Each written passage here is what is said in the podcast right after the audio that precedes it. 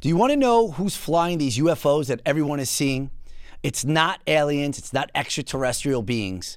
Well, before I tell you exactly who it is, Congress had hearings on it last week, and they had Pentagon officials being asked that very question. Here's their response. I do not have an explanation for what this, this specific uh, uh, object is. They're lying through their teeth, the Pentagon. Why? It's because the United States are the ones who are flying this spacecraft. How do I know that? All you had to do was watch the Bob Lazar interview on the Joe Rogan podcast. Now, who's Bob Lazar? He used to work at Area 51 as a rocket scientist. Here he is explaining the first time that he saw spacecraft at Area 51. This time that I went in, there were hangar doors open. I went into the hangar door, and in the hangar door was the disc, the flying saucer that I worked on. So you sit there and say to yourself, well, that's not enough proof there. What else do you have? Well, the reason why he was hired is because the United States government had no idea how to operate these machines, how to replicate them. So they hired people like Bob Lazar to do reverse engineering.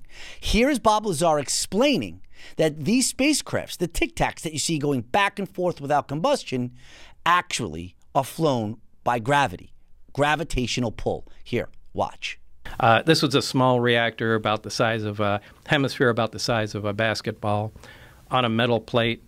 And when it was running, it produced a gravitational field, a gravitational field of its own. Now, this is something that we can't do. We can't produce any gravity. I want to play a video for you now. This is a pilot flying just a basic aircraft. He takes out his phone because he sees one of these flying objects. He records it, and here it is. We slow it down and zoom in further. You can see it kind of looks like a cube. Now, the reason why I played that clip because he says a cube. And we see so many different things, and so many times we have different testimonies about different shapes and sizes. Here's Bob Lazar rectifying that question.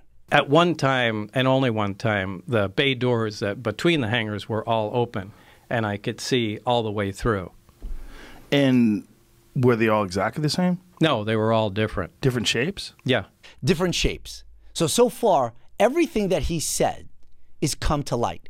Bob Lazar worked there. That's where we should be getting these answers from. Now, here's the last part of it.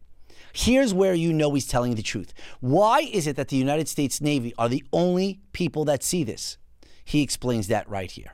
This is a prized item, and they're not doing anything like taking it out of the atmosphere. No way. Why? Because God forbid it crashed and then all of a sudden China has this technology? I don't think so.